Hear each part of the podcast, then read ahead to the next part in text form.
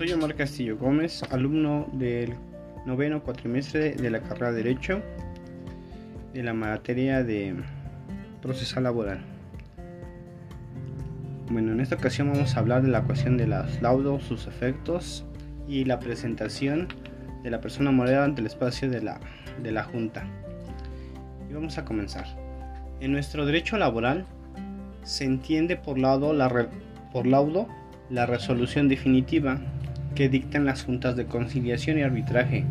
para poner fin a un conflicto de trabajo, ya sea jurídico o económico, en la que se decide la controversia o en lo principal,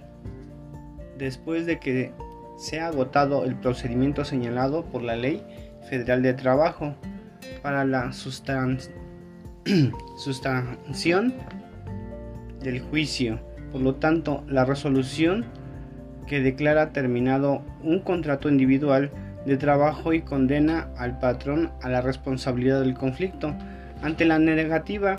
de este de someter sus diferencias al arbitraje no tiene las características de un laudo de, de donde se consigue que no pueda ser combatida en amparo directo en los términos del artículo 158 de la ley de amparo, sino en amparo indirecto conforme a la fracción 3 del artículo 114 de la misma ley, por tratarse de un acto fuera de juicio.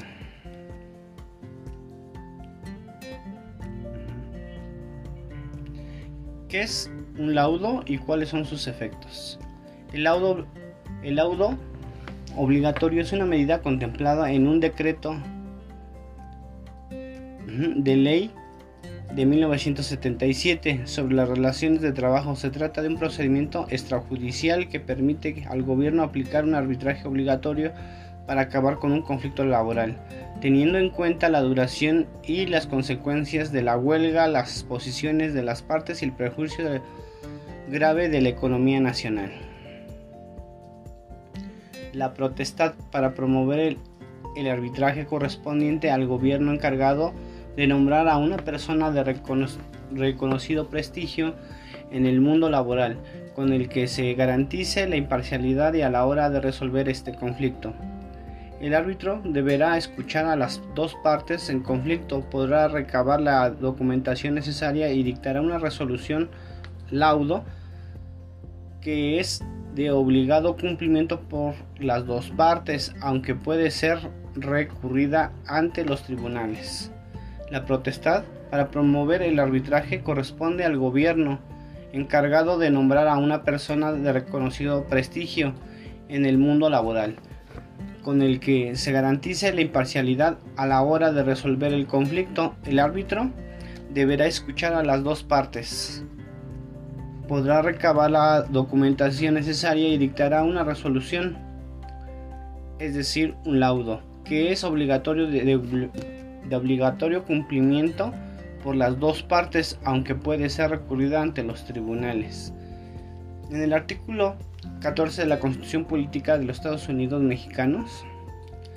las disposiciones de la ley laboral de mencionado capítulo rigen la garantía de audiencia ante las autoridades jurisdiccionales del trabajo en los juicios laborales respecto de quienes son partes en el proceso de trabajo que lo son las personas físicas o morales que acrediten su interés jurídico en el proceso y ejerciten acciones u opongan excepciones según lo dispone el artículo 689 del ordenamiento laboral. La competencia del juicio puede hacerse en la forma directa o por conducta del apoderado legalmente autorizado tratándose de la competencia de las personas que tengan la calidad de patrón en los juicios laborales en el artículo 692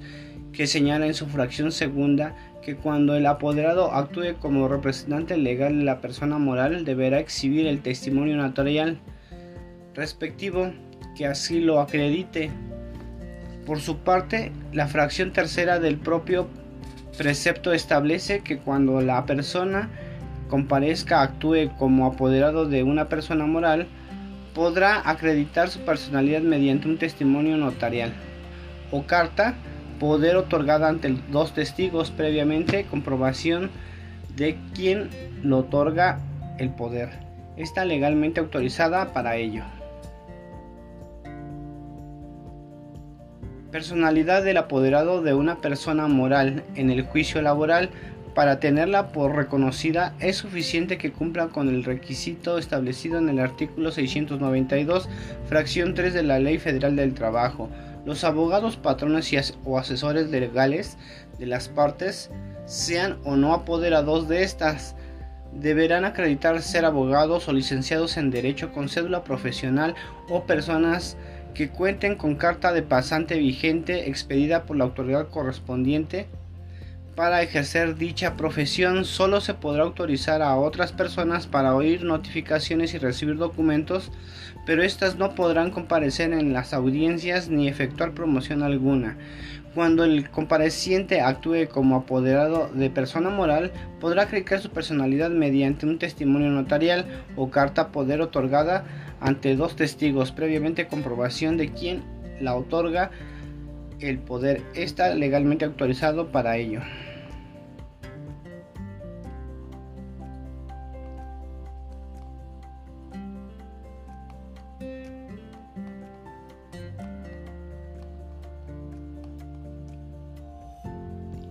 En el artículo 692 de la Ley Federal del Trabajo nos dice que las partes podrán comparecer a juicio de forma directa o por conducto del apoderado legalmente autorizado, tratándose del apoderado de la, personalidad acreditada conforme a las siguientes reglas. 1. Cuando el compareciente actúe como apoderado de la persona física podrá hacerlo mediante, mediante poder notarial o carta poder firmada por el otorgante y ante dos testigos sin necesidad de ser ratificada ante la Junta. La Ley Federal del Trabajo no contempla una definición sobre esta figura aún de su disposición en el 841 afirma que los laudos deben dictarse a verdad, sabia, buena fe, guarda y apareciendo los hechos conciencia sin necesidad de sujetarse a formulismos sobre estimación de las pruebas, pero expresando los motivos y fundamentos legales en que se apoye. La estructura formal de los laudos, de acuerdo con los numerales 840 y 885 de la Ley Federal del Trabajo, los fallos emanados por las juntas de conciliación y arbitraje competentes deben elaborarse por escrito y contener los siguientes componentes. Elementos de información,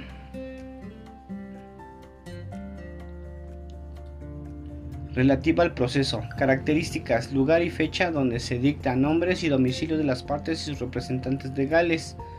y de la junta que lo emite. Pasos a seguir por la junta para elaborar un laudo. Para que tenga lugar la conformación de un laudo es es necesario agotar el procedimiento ordinario laboral ante la Junta de Conciliación y Arbitraje competente, etapas de conciliación, demanda, excepciones, ofrecimientos de admisión y desahogo de pruebas y formulación de alegatos en los términos del numeral 885 de la Ley Federal del Trabajo. Una vez agotadas estas fases procedimentales de la Junta de Conciliación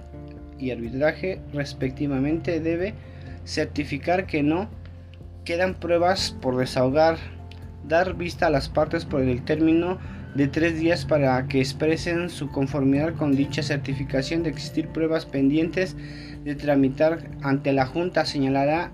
día y hora su desahogo de, dentro de los ocho días hábiles siguientes. Presentadas las probanzas pendientes por las partes deben formular alegatos dentro de las 24 horas siguientes declara cerrar la instrucción y dentro de los 10 días hábiles siguientes formular por escrito el proyecto de laudo, que deberá contener elementos mencionados. En el siguiente esquema se resume una estructuración de las determinaciones de la Junta. Como primer punto, la notificación del laudo debe hacerse personalmente en el domicilio señalado por las partes en el escrito inicial de la demanda, el trabajador, y en la contestación del mismo, o sea, el patrón, debiendo efectuarse por conducto del actuario designado por la Junta de Conciliación y Arbitraje que resolvió con el conflicto, el conflicto de acuerdo al artículo 742 de la fracción octava de la Ley Federal del Trabajo. Según el numeral 744 de la Ley Federal del Trabajo, el procedimiento a seguir para llevar a cabo una notificación detallada en el esquema visible, plazo de cumplimiento del laudo. Em,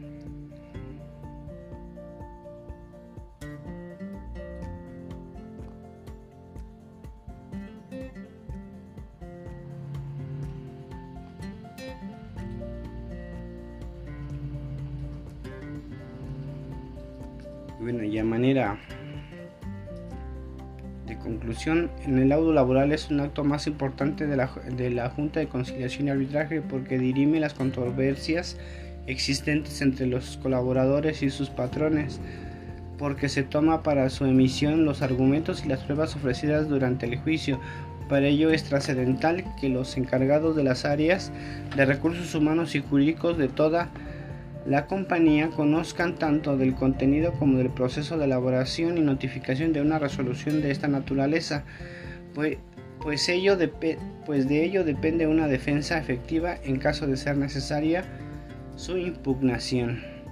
Finalmente es necesario conocer los plazos para su cumplimiento y identificar las consecuencias de su observancia,